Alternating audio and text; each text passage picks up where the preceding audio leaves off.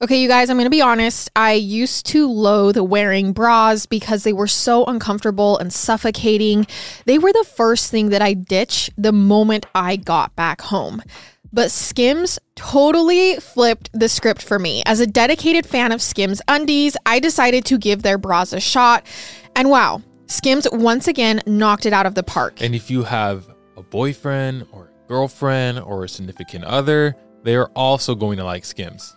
Even the underwire bras are so cozy that you can literally just rock them all day without even realizing you're wearing a bra. Peyton Peyton loves Skims. She's not lying. She's a supporter. I do, I will purchase Skims outside of this stuff I'm also supposed to be doing ads for. So I purchase my ad stuff and then I'm also like, hey, you know, maybe I should just throw a little t shirt in here or something. But currently I'm wearing the Fits Everybody push up bra. I love it. It is so amazing. I also rocked my no show bra under a dress one night when I went out and it was so cute to just have the mesh detailing poking out.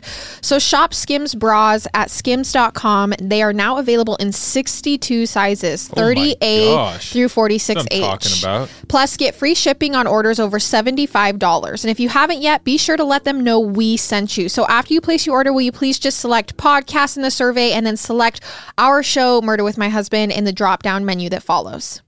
Hey, everybody, welcome back to our podcast. This is Murder with My Husband. I'm Peyton Moreland, And I'm Garrett Moreland. and he's the husband. And I'm the husband. Okay, as all of you know, our 100th episode is coming up.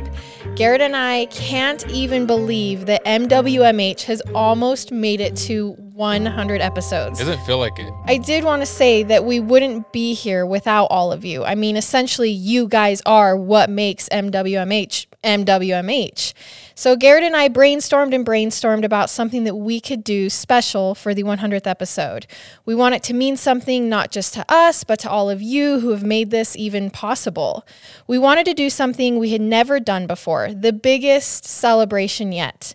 With that being said, we are excited to announce that on February 20th, we will be hosting a special live digital event to celebrate our 100th episode with all of you.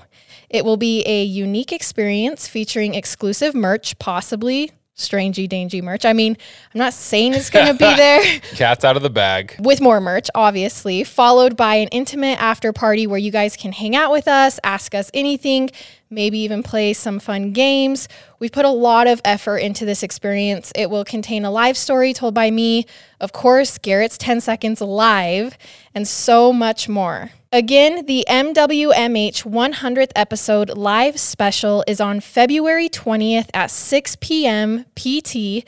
But tickets are on sale now as you are listening to this at momenthouse.com slash murder with my husband, which is linked in the episode notes and our Instagram bio. This is something that Peyton and I are super excited about. We've put a ton of work into this. We really wanted to do an event. We've never done an event. Right. So this is kind of like a good stepping stone for us. Yeah. And we're super excited. And I think it was just important to us that we celebrated this episode with you guys. Like that was the main thing we wanted to do. We didn't want it to just be us. We wanted it to be with you. So we're really excited that now we're going to have that opportunity. Again, tickets are on sale right now. So if you want to attend, go right now to momenthouse.com slash murder with my husband and purchase your ticket for our 100th episode. Also, this episode will be exclusive to the live. We're not going to like repost it anywhere or anything. Mm-hmm. So we're hoping it's going to be a lot of fun. I'm so excited, but nervous, Yeah, I'm nervous too. I but hope that excited. I hope you guys want to come. Otherwise, it's just going to be Peyton and I just and our family. in our family talking to nobody. You have to see Garrett get through his 10 seconds live. You just have oh to. Oh my gosh, I'm so nervous. You guys don't even understand. I it took me a year just to warm up to the these cameras, in front of me. And now we're just shooting in. no, I'm gonna be a live event. watching. I'm gonna be like, uh, I know. it's gonna be scary. All right. Okay. Okay. Enough about our live event that we're probably not going to stop talking about until it comes. Anyways, do you have your 10 seconds for this week's episode? So the other day I was reading through YouTube comments, and I thought it was kind of funny Garrett's favorite pastime. Peyton still gets corrected like probably once or twice a day on YouTube on what Menards is Every all week. the time, and I just Every think it's I think it's so funny. I think we just got like, oh, I think it was a YouTube comment. I think I saw the comment Mm-hmm. you're talking about. Yeah, you guys, you know, I'm not claiming to be the smartest person in the room, okay? But I am a hard worker. So I learned the Menards is not what I thought it was. And I will never say that again, okay? Other than that, I've actually just been playing pickleball three times a week. Been trying to just get moving more. It's been freezing cold where we are. Not sure how many of you know this, but I absolutely hate the cold. Mm-hmm. I hate it. I mean, Peyton does too, but I cannot stand the cold. Last but not least, I'm wearing a new flannel.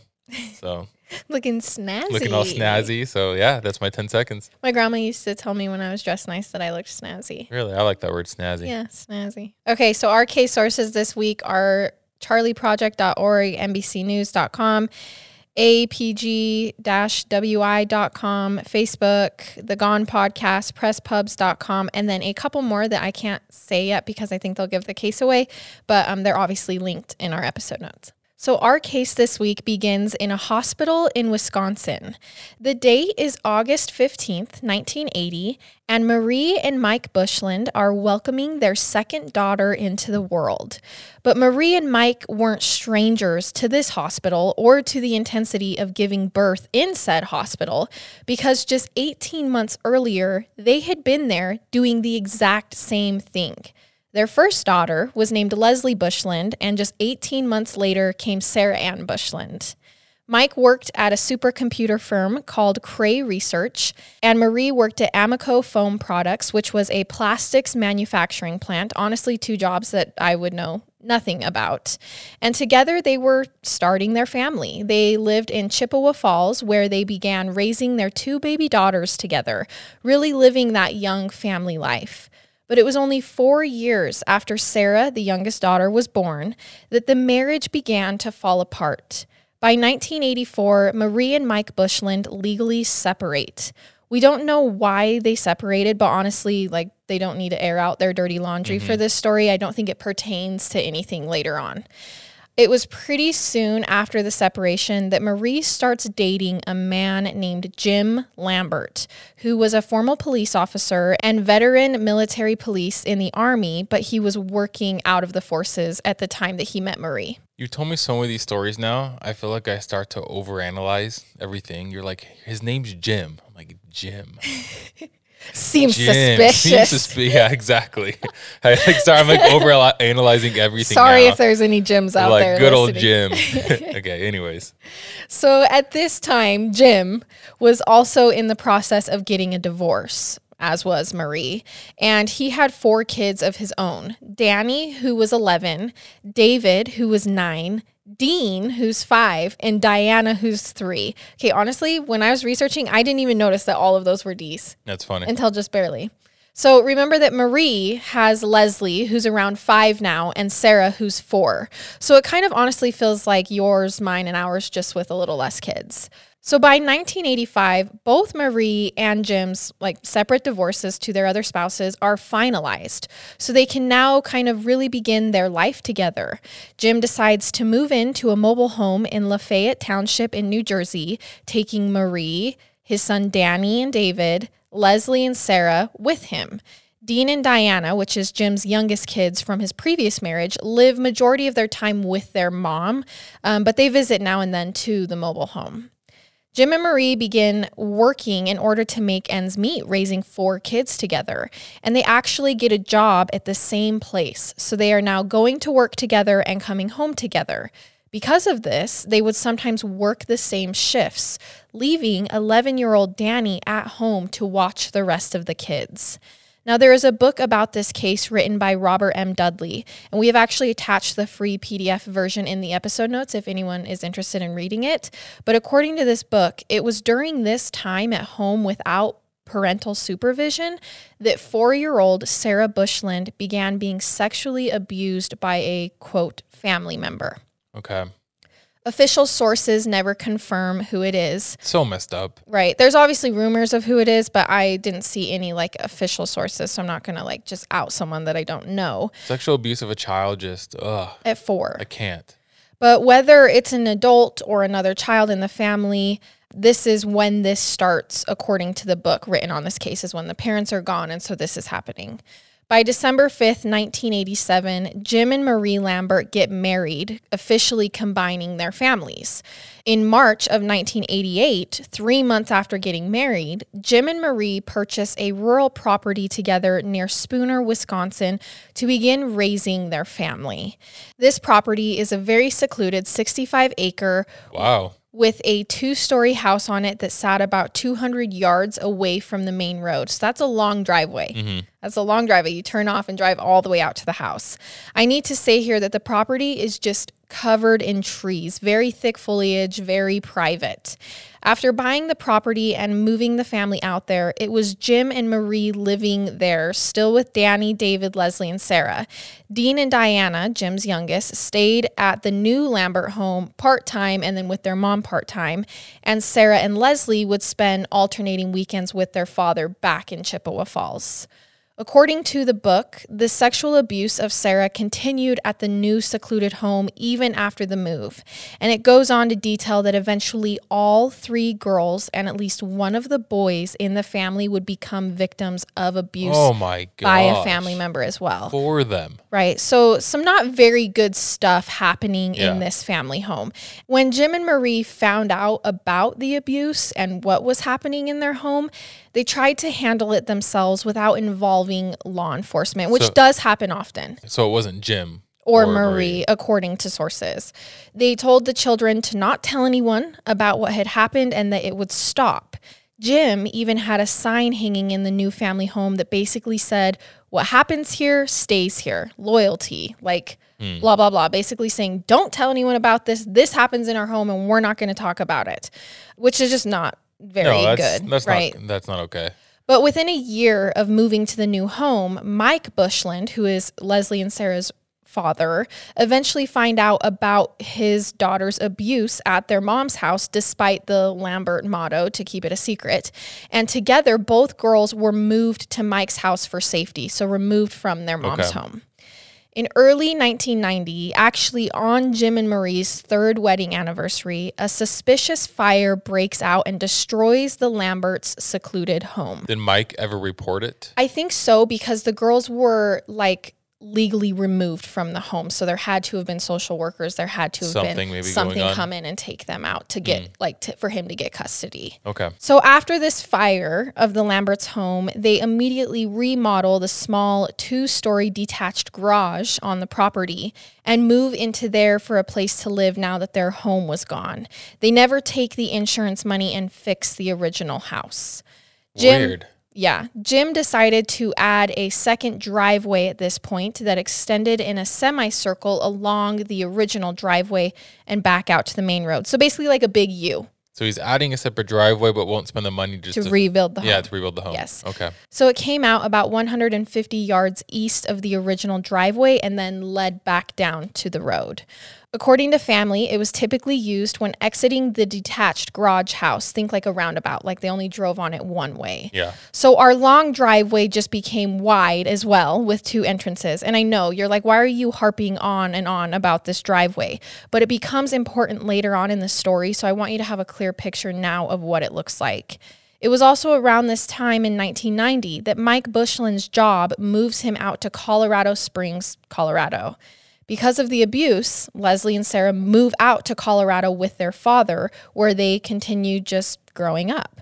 I mean, by this point, Sarah was nine and Leslie was 10. Yeah. I think your environment at that age begins to matter to you. You begin making friends at school, starting sports. And although they had been with their mother majority of the time up to this point, life was going well now living exclusively with their father. And by all accounts, Mike is doing a great job as a single father with the girls. He's hardworking. People notice he makes it a point to teach them responsibility and work ethic, getting money for chores, saving, all of that kind of thing. But as time goes on and the girls turn into preteens, it becomes harder and harder to manage them. Like most 13 and 14 year olds, the girls begin to push their boundaries. And then in either November or December of 1994, the sources kind of differed. Sarah, who was now 13 years old, was arrested for shoplifting. Apparently, Leslie and Sarah had done this previously together. And you know, they were just at that age where you want to rebel from everything your parents have ever said to you. Do you know like where they were shoplifting at? no, I don't. But I hope it was a good store, Like right? was it like a candy store or was it like a clothing right, store? You right. No, it didn't note that, but I do hope it was. I mean, at least they, you know, got some good stuff. Yeah. I don't condone shoplifting. Yes, don't do that. By the way. Obviously, Mike, their father, grows concerned and frustrated with Sarah after the shoplifting incident. He had taught her better than that and didn't understand where all of this was coming from. He ran a strict household, and Sarah's actions would have consequences. And according to Leslie, it was at this point that instead of facing her father's disappointment and punishment, her sister Sarah decided to flee and move back to her mother's home Oh, in Spooner, no. Wisconsin. Okay. So she she wants to move back with Jim, the step siblings, and her mother Marie. And Mike agreed. Spooner was a smaller place. He thought that maybe Sarah would get in less trouble there. Mm-hmm. Maybe the change in environment at this age is exactly what she needed. And it had been a long time since she had lived with them. So maybe it was all okay. It's so hard though because as teenagers, I mean, You'll get in trouble no matter they're where all you are. crazy. Yeah. Right, right. So in the spring of 1995, 14 year old Sarah officially returns to the Lambert home. Leslie stayed back and continued to live with her dad in Colorado, so the sisters are now split up. Mm-hmm. As Sarah moved in with her mom and stepfather, it wasn't as good as she had hoped it would be. With no room for her now, she was forced to sleep in Jim's office that had no door on it. Okay. This room was now not only doubling as Sarah's bedroom and Jim's office, it was also the family storage room. So there wasn't much space in there to begin with. It wasn't like a typical bedroom. Jim also kept all of his hunting rifles in there, which was unsettling to Sarah as this is where she has to sleep and then she turns her head and there's just all these Yeah. guns. Sarah was also not a fan of Jim. So basically, sleeping in his room was probably so uncomfortable as a teenager. She felt like, you know, he was controlling and manipulative. And to make matters worse, she felt like her mother, Marie, was just a little too chill, a little too much like a friend and not a mom. She'd actually offered her daughter, Sarah, marijuana at 14 years old to smoke with her. Did she ever think about going back to Mike's? She does later on, but at this point, it's still kind of new, the move. Okay. And also, I think she left her dad's house under this tense, like, I'm not going to obey your rules, so I'm going to go live with mom. It wasn't like this, okay, Yeah, this, yeah. you know what I mean? Mhm. So there was not much structure here for her, but isn't that kind of why she left her dad's in the first place? She didn't like the strict atmosphere. So honestly, it's just a lose lose either way. Dave is the banking app that's leveling the financial playing field. When you download Dave, you could get up to $500 in five minutes or less, no credit check, no late fees. It's part of Dave's extra cash account. Advance the money you need with no interest and then settle up later. This would have been nice in college when I kept getting slapped with parking tickets Oh and I literally gosh, or didn't have I- any wiggle room. Or when I kept getting towed. Yeah, I could have used Dave. Extra cash gives you more money to buy groceries, fill the tank, and pay rent without having to wait for your next paycheck. It's time to remove extra stress with extra cash.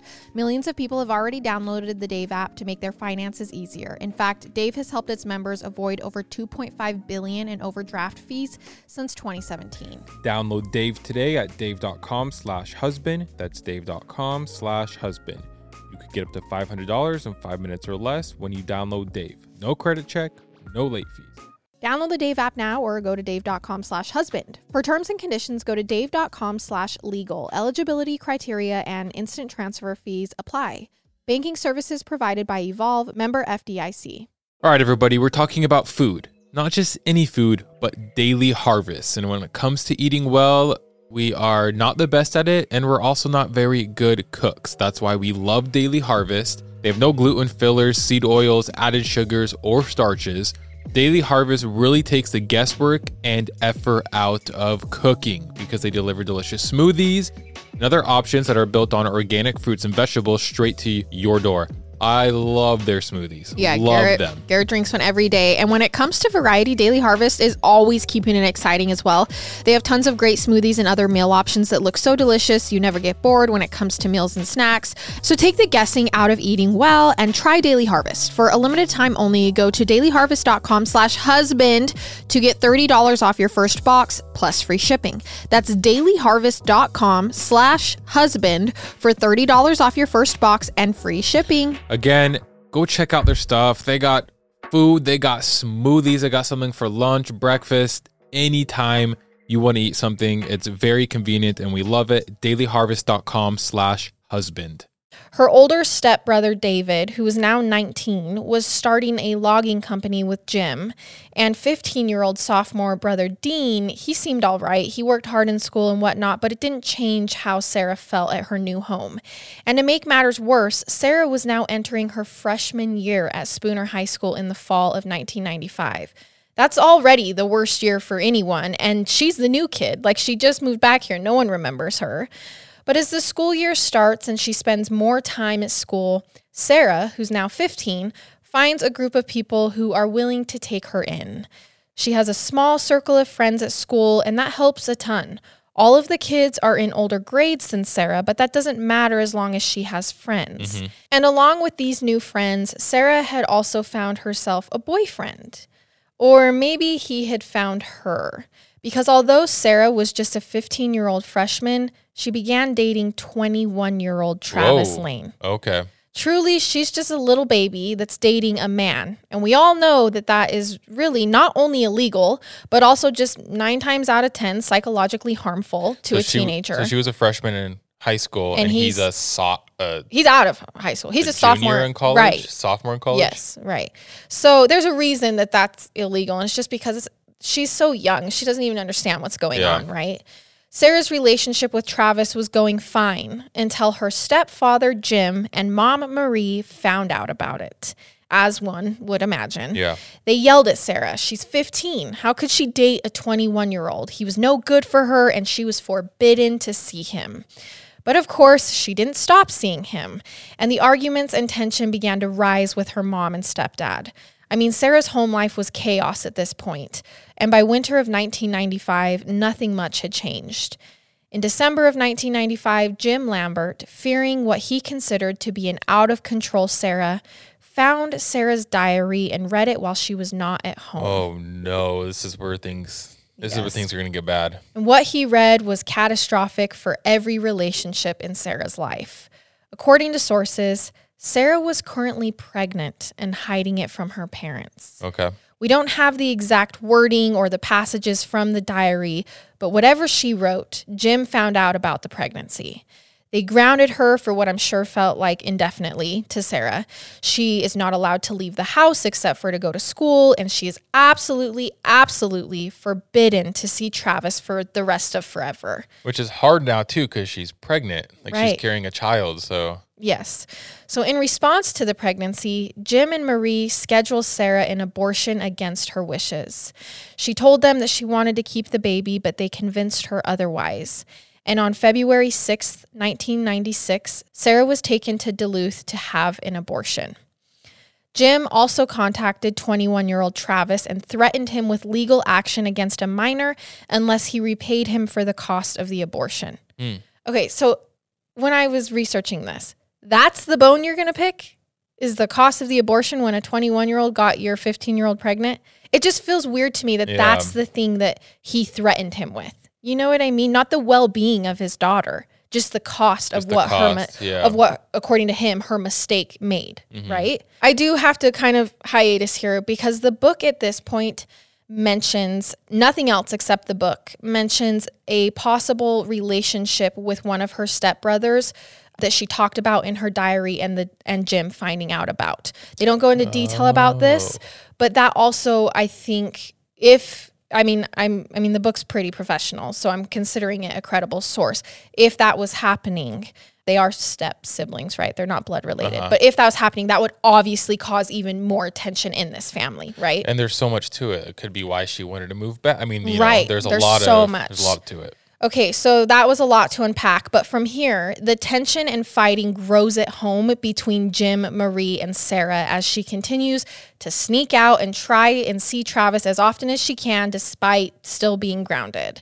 How is she sneaking out not getting caught? So I don't think it's necessarily like sneaking out at night. I think it's like she's ditching school to see him. Mm, I mean, he's mm, 21, he can drive, he's not doing anything. Yep. So on her lunch breaks or, you know, when her parents are at work, where whenever she can. By March 31st, 1996, a still grounded Sarah calls her grandma on her dad's side um, and tells her that she wants to return to live with her dad Okay. and Leslie, who had now actually moved back to Chippewa Falls. And she told her grandma that she was too scared to ask her dad to come home after everything that had happened. She was scared he wouldn't let her come back, but her grandma reassured her that he would. She just needed to ask him. How far is the dad's house from where she is now? So from Chippewa Falls to Spooner, according to Google, don't come at me if this isn't correct, but according to Google, it says that it's about one hour and 10 minutes away. Okay. So she could still technically see her boyfriend if she was living with her dad. Correct. That's why I'm asking you this question. Yes, so she still could technically. So I'm wondering if it's a way to get around so she The can see new her. rules. Mm-hmm. Yes, exactly. Okay, so moving down our timeline on April 2nd, 1996. Now remember, she had the abortion in February, so now we're in April. Jim has a friend over to the house named Brian who is going to stay the night at the Lambert home. Um, Jim and Brian's plan was to have Brian stay the night at Jim's home on the 2nd, and then on the 3rd, leave for Stillwater, Minnesota to visit some friends together. Now, Brian is actually from Canada and is not the best character, but has been friends with Jim for a while. According to sources, Brian and Jim were friends because of their shady activity that they did together Okay. Again, according to sources, Brian kind of brought out a bad side of Jim because Brian was known for his criminal behavior. Okay, so I, as I was researching this, I just kind of want to talk about how it's said that Brian brings out the bad in Jim because I don't like that saying because Jim is a grown man. Like, we're not talking about kids peer Mm-hmm. Yeah, pressuring yeah, each yeah. other here. Like, take responsibility for your actions and don't put the blame for your choices and bad behavior on someone else. You're literally a grown adult. So what do they mean though by bringing out the bad? So Jim had been breaking all kinds of hunting and fishing laws for some time. Okay. And at this point, he was also suspected of several insurance frauds, including oh, the arson to his house years earlier. no way. Yep. He honestly was kind of a scammer. And I want to clarify at this point I'm not saying people don't have the ability to change and uh-huh. grow and be better, but at this point in the story, this is what's going on. On the morning of April 3rd, it was the last day before spring break. And Marie and Jim had agreed that come spring break, Sarah's grounding would be lifted. So she was originally grounded in December. So by April, she was going to be ungrounded. But I thought she was moving back to Mike's. She hasn't asked yet. She just wanted to. She expressed interest in, but she hasn't actually asked her dad yet. So basically, this was the day of Sarah's freedom, the day that she would finally be able to hang out with friends again and leave the mm-hmm. house and kind of do what any teenager wants to do. Because of this, Sarah had plans that morning to go to a friend's house before school and then they could walk to school together. They would finish the school day and then it was spring break. So she wakes up. Her stepbrothers, David and Dean, are home. Brian, Jim's friend, is there because he had spent the night. And then Jim is obviously there as well. But Marie, her mom, is gone in Chippewa Falls at a funeral. So she's not home. Okay.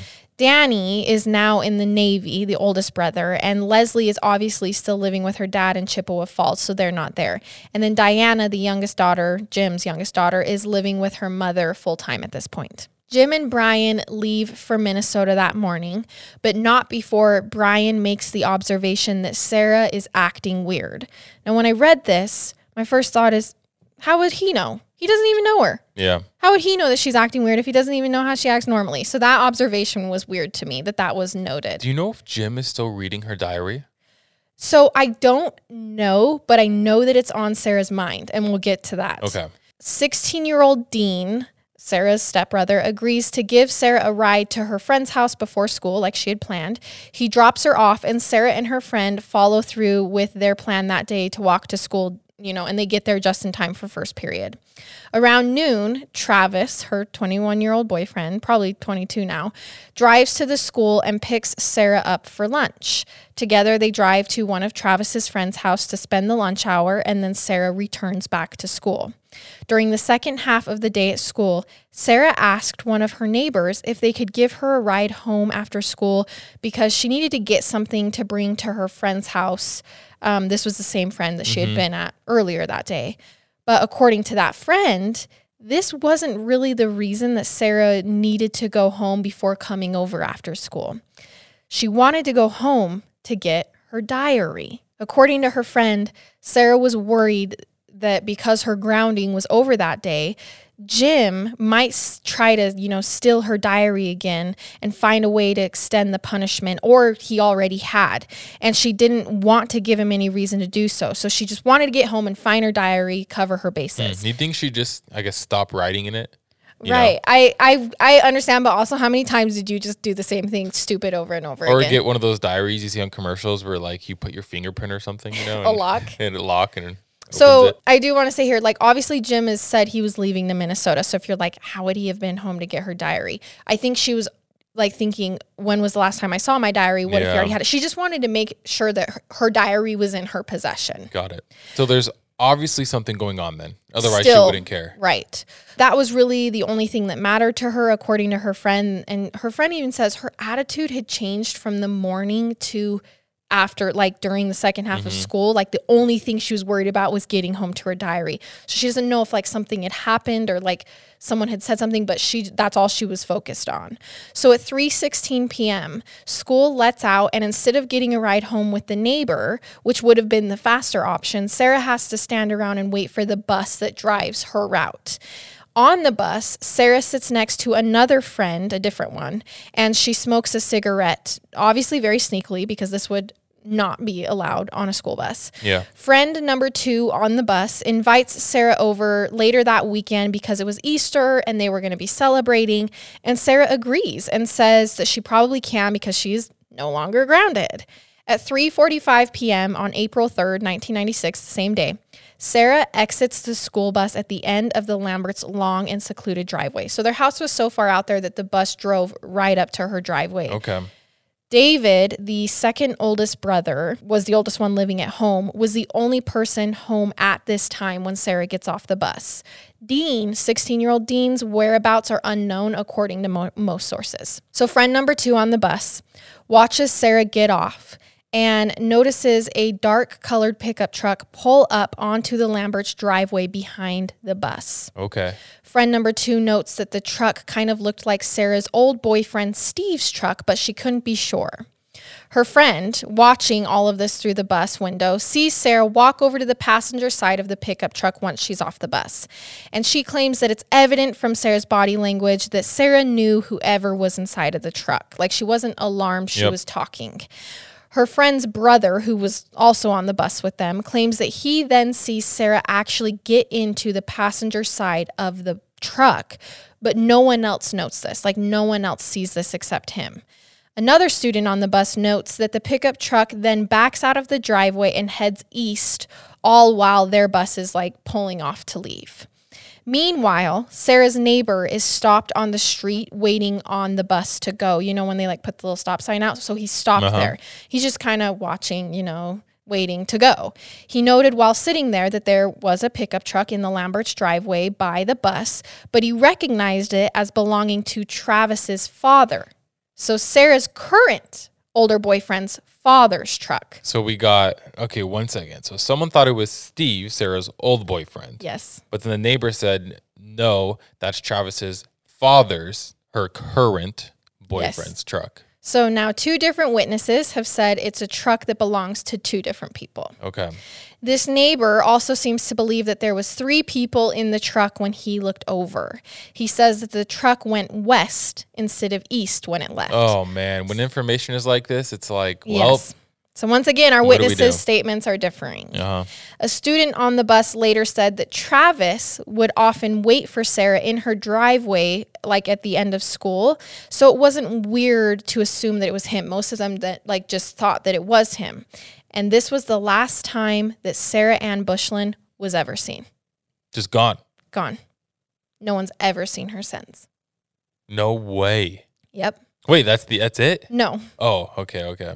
All right, we're jumping into a Shopify ad. Love Shopify, bunch of ads for them. If you have any type of online business, e-commerce store at all, please go and check out Shopify. You will absolutely love it and make sure you use code husband or go to shopify.com slash husband. I think sometimes starting something, we all have these aspirations, right? We're like, oh, I make these little, I knit these little onesies. I really want to sell them, or I do this, or I do that. But then you have no idea what that actually looks like. Shopify is the answer. That is how you do it. And when we started podcasting, I was like, okay, maybe we're done with Shopify, but nope, here we are selling merch. So we're still using it. From the launch your online store stage to the real life store stage, all the way to the did we just hit a million order stage, Shopify's there to help you grow. No, we have not hit a million orders on Murder with My Husband, but maybe one day. Shopify helps you turn browsers into buyers with the internet's best converting checkout up to 36% better compared to other leading commerce platforms. Shopify powers 10% of all e-commerce in the US and Shopify is the global force behind Allbirds, Rothy's, and Brooklinen and millions of other entrepreneurs to every size across 175 countries. Sign up for a $1 per month trial period at shopify.com slash husband. That's all lowercase. Go to shopify.com slash husband now to grow your business no matter what stage you're in. You guys don't forget to use code husband. It really, it, it benefits you and it benefits us. Shopify.com slash husband. So an hour later at 4:37 p.m., David, Sarah's stepbrother who was home, makes a call to Jim, who is in Minnesota with Brian, and lets him know that Sarah never came home from school that day. And she has her diary, huh? No. She never Not that back. we know of. Okay, Not that we know of. at this point. Right, at this point. So this call is corroborated via phone records. We know it happened. Jim then calls Marie, Sarah's mom, and tells her essentially like that he's in Minnesota and although she's at a funeral, she needs to handle this, like this situation, because Sarah's not like Sarah's gone missing or something. So Marie leaves Chippewa Falls to head back to Spooner. At 6:20 p.m., Marie arrives home at the Lambert house in Spooner and calls Jim once again. She tells him that she has called Sarah several times and she hasn't answered and has searched the property and can't find her. She begins calling friends and whoever she can think of to try and track down Sarah. By 8 p.m., Marie is beyond worried. No one seems to know where her daughter is. She calls Jim once again, who is still in Minnesota with Brian, and emphasizes how worried she is. Now, I don't know like what's going on here and why Jim like seems to not help. Like anytime she mm-hmm. calls, he's just like whatever. I'm guessing he's annoyed. right. I'm guessing he's taking the stance. Well, it's not my daughter, Or something. So I don't know. This is just Who knows? basically Marie saying I'm worried and him saying, "Okay, well, it's no big deal. Like go find her." Yeah. After the second call to Jim, Marie drives to Sarah's friend number one house, the friend that Sarah had been with that morning, and talks to her. Sarah's friend's mom describes Marie as acting frantic when she showed up to try and find Sarah. Sarah's friend and the mother tell Marie that neither of them had seen Sarah that afternoon. But Sarah's friend decides to go with Marie to Travis's apartment and ask in person about Sarah. When they get there, Travis tells both of them that he hasn't seen her since lunch. They also drive to Travis's father's house in Trego, which Sarah must have gone to before, or else, like, why would they feel the need to go check there? Um, but when they get there, they discover that Travis's father was actually sitting in jail at that time on drug charges. Okay, so truck. Truck. Like what's the what's up with the whole truck Right. situation? Whose there? truck is it? We don't know. We don't know. Like no one actually knows who was in that truck. No one saw who was driving. No, but did the police look at Travis's dad's truck? The police haven't been informed yet. Oh, She hasn't okay. reported this yet. She's still just trying to find I'm her. saying in the future. oh, Are we getting to that? we'll get to that. Okay. So now imagine this like whole scenario Yeah. because Sarah wasn't even supposed to be in contact with Travis, right? Her good behavior was the reason that her grounding was getting lifted. Yeah. So I don't even want to know how these conversations are going for Marie after her friend told her that they, you know, okay, well, her and Travis are actually still in contact. They spent lunch together today, so we should probably go talk to him. Like, can you imagine that reality in that conversation? So after this, Marie heads home and arrives on the Lambert property at 9:30 p.m. She goes inside and calls more of Sarah's friends. She confirms that people saw Sarah get off the bus and converse with someone in a dark truck in their driveway. The color of the truck depends on who you talk to. Oh my gosh. Witness statements contradicting themselves seems to be a consistency in this case. You know, you would think like, okay, it's a blue truck. There's no way we can get this wrong. The truck is blue. Right, But then someone else is like, no, the truck is red. right. And I'm just like, how? How is How- that possible? Well, because you're not actually taking note in that moment Yeah. unless you're a super MWMH like me. Like, Yeah. unless you're sitting here Yeah. going, oh my gosh, that could be a dangerous situation. A girl walking up to a truck that I don't know who drives. You're not going to get the license plate. You're not going to even pay attention to the color. You know what I mean? totally. So at 10:30 p.m. for the last time, Marie calls her husband Jim, who is hanging out with friends while she runs around trying to basically find her daughter. And Marie has checked and knows that Sarah did not take any money, additional clothing, or belongings that day. She expresses her concern for Sarah to Jim, but he decides to stay overnight in Stillwater with Brian at a friend's house anyways, so he doesn't come home even though Sarah is missing. So they go to sleep. By the next morning, April 4th, around 9 a.m., Jim calls Marie and tells her he and Brian are coming home. But on the way, they stop for a shopping trip at Sporting Goods to buy gunpowder. Sarah is still not home. Jim's. I told you. I told everyone. Jim. I knew Jim was sus from the from the beginning. So around noon, Jim finally arrives home and Marie notes that he looks unusually tired. He tells Marie that he wasn't in a rush to get home because Sarah's disappearance is really not that big of a deal. According to him, it was Sarah's first day of freedom and she was probably just at a friend's house enjoying it. yeah. But a still concerned Marie, who's checked all of Sarah's friend's house, convinces him to help. And so Jim looks at some tire tracks in the driveway and they look again at Sarah's usual hanging out spots like around town. And at this point, they still haven't notified the police. So after they've checked everywhere they can think of and there's still no sign of Sarah, Marie and Jim go to Washburn County Sheriff's Office in Shell Lake and report Sarah missing as a runaway. I don't know if Marie and Jim said she was a runaway or mm-hmm. even agreed to it be, being reported as a runaway, but this is how her disappearance is officially filed Okay. that she is a runaway. She's not a missing endangered child.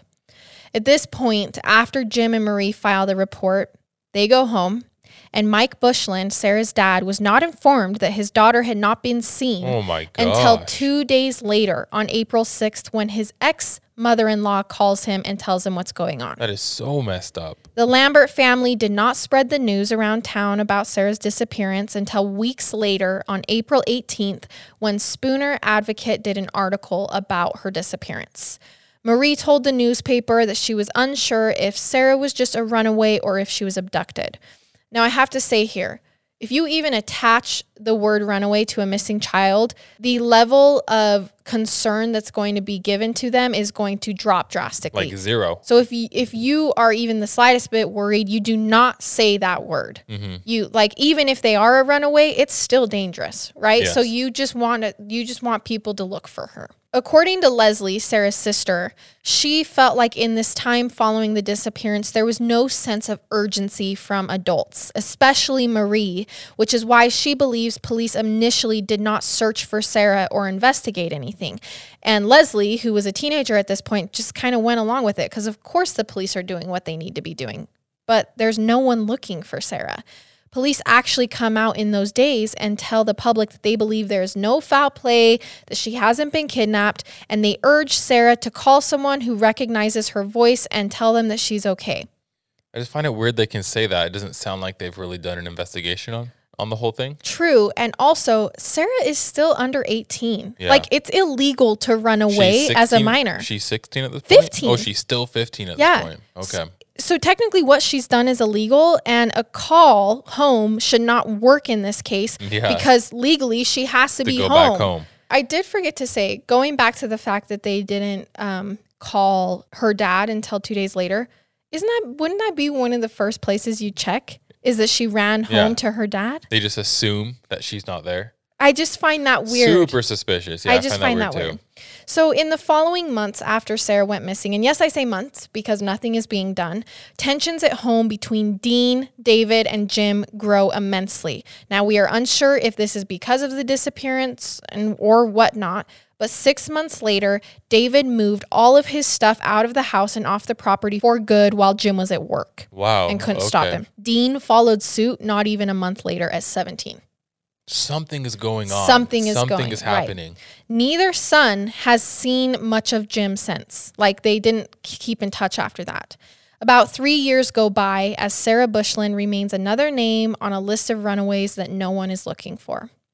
In August of 1998, Mike Bushland held out hope that his daughter, who he really didn't believe was a runaway, would somehow come home on her 18th birthday.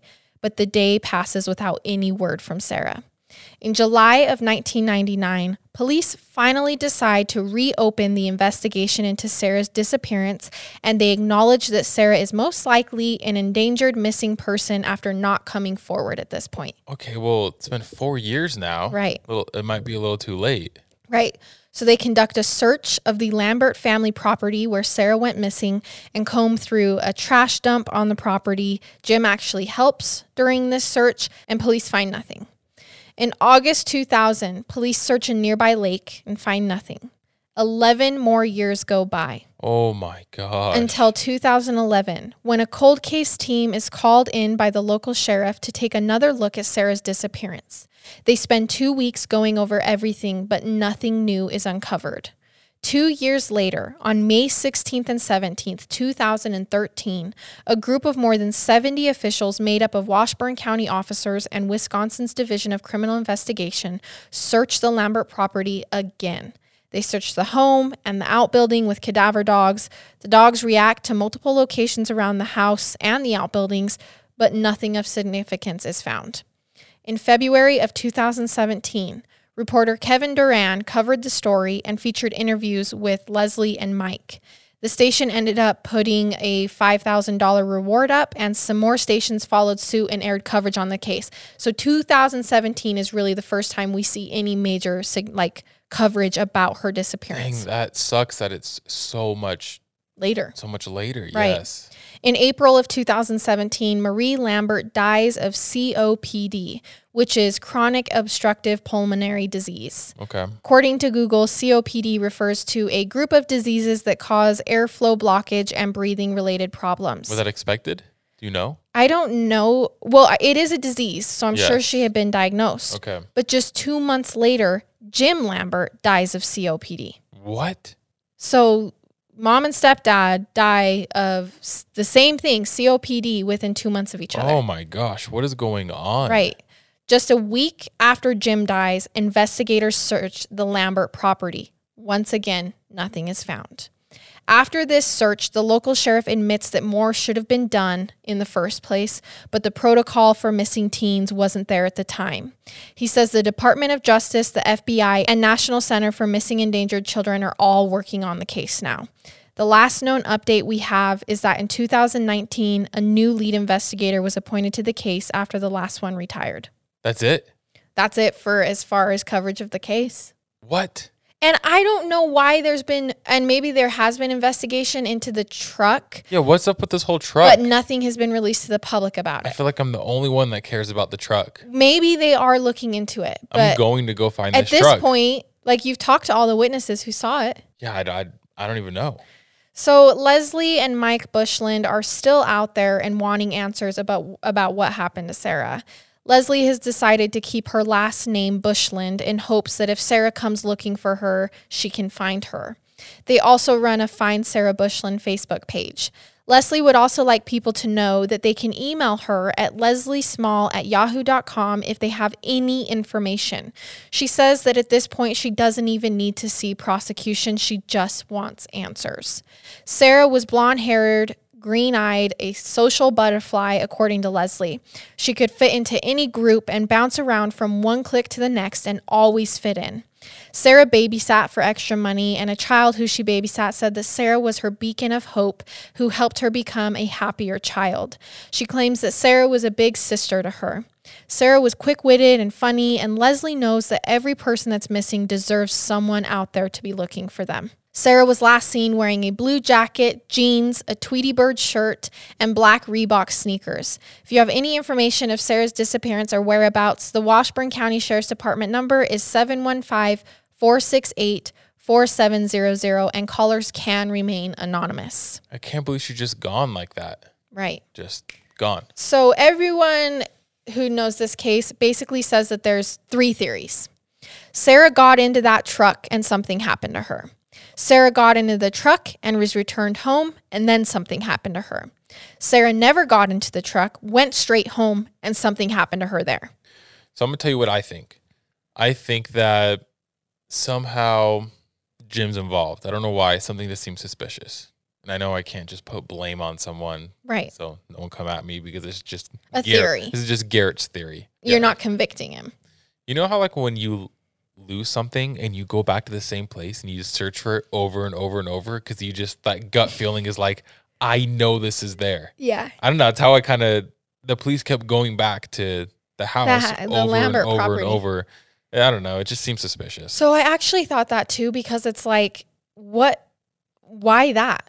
Why search that four or five times? Like, Like- what is it? Almost like they think that Jim had something to do with it, or the parents had something to do with it. Not Or that was the last plane she, she was seen. not Mike and Leslie. Right. So I don't know. That's kind of that's kind of Garrett's theory.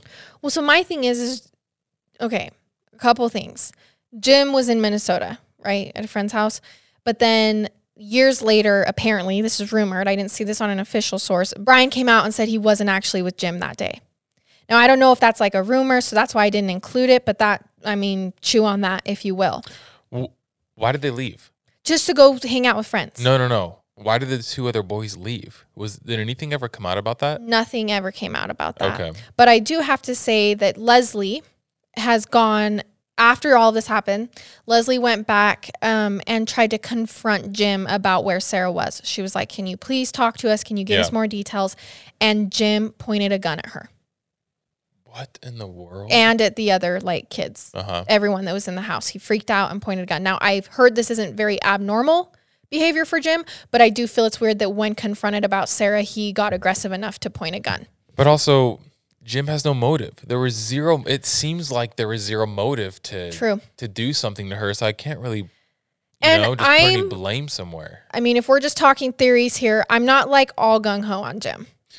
And like you said, yeah. I mean, there's so It's just an anything's option. possible. right? Honestly, anything's possible. Um, another detail is that Marie actually gave Leslie the diary after all of this happened. After Sarah had been missing for a while and Leslie was looking into it and trying to figure out what happened, Marie gave her the diary. And nothing came from it. Half the pages were torn out and missing. Half the pages of Sarah's diary are gone. And I feel like there's. N- I don't think Sarah would have done that. I don't either. And it just brings us back to the point that, like, she literally couldn't even function at the second half of that day because she was so Mm. worried about the diary. So Weird. I did say that the, you know, the stepbrothers might have been home and there might have been other people. Maybe someone else found it, contacted her. So she was like, I got to get, I don't know what happened. I don't know what happened. Yeah. Uh, there's, no one does. there's also the option that she was abused by a family member and maybe that family member was at the house and read the diary and discovered that the diary discussed the abuse and got nervous. You know what I mean? So Yeah. like I there's just so many options. yeah. Or the people in the truck could have just apparently there was like some groups of people in this town that was like one side hated the other side, like big a bunch of guys Yeah. that hated each other and apparently um, Sarah's boyfriend was in one of those sides, so maybe the truck had to do with that rough housing. Yeah, You know what I mean? Yeah, I so mean, point remains, Sarah's missing. Yeah. She has no answers and there's people out there who care about her and want to know what happened and I'm sure that Sarah like we need justice for Sarah as well. Like forget all theories aside, this is about Sarah and finding her and figuring out what happened for her loved ones who still care. Totally. But that is the case of Sarah Ann Bushland. Okay, you guys. So before we leave, I just want to remind you about the special live digital event that we are hosting for our 100th episode. Again, we want all of you there. I think it's going to be really fun. There's a lot of interactive things that we can do during it and that we're planning on doing. So once again, you can buy tickets for that right now at momenthouse.com slash murder with my husband. And we will see you guys next week with another episode. I love it. And I hate it. Goodbye.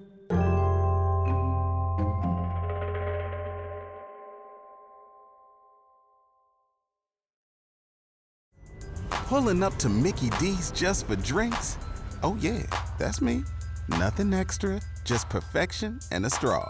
Coming in hot for the coldest cups on the block. Because there are drinks, then there are drinks from McDonald's. Mix things up with any size lemonade or sweet tea for $1.49. Perfect with our classic fries. Price and participation may vary, cannot be combined with any other offer. Ba da ba ba ba.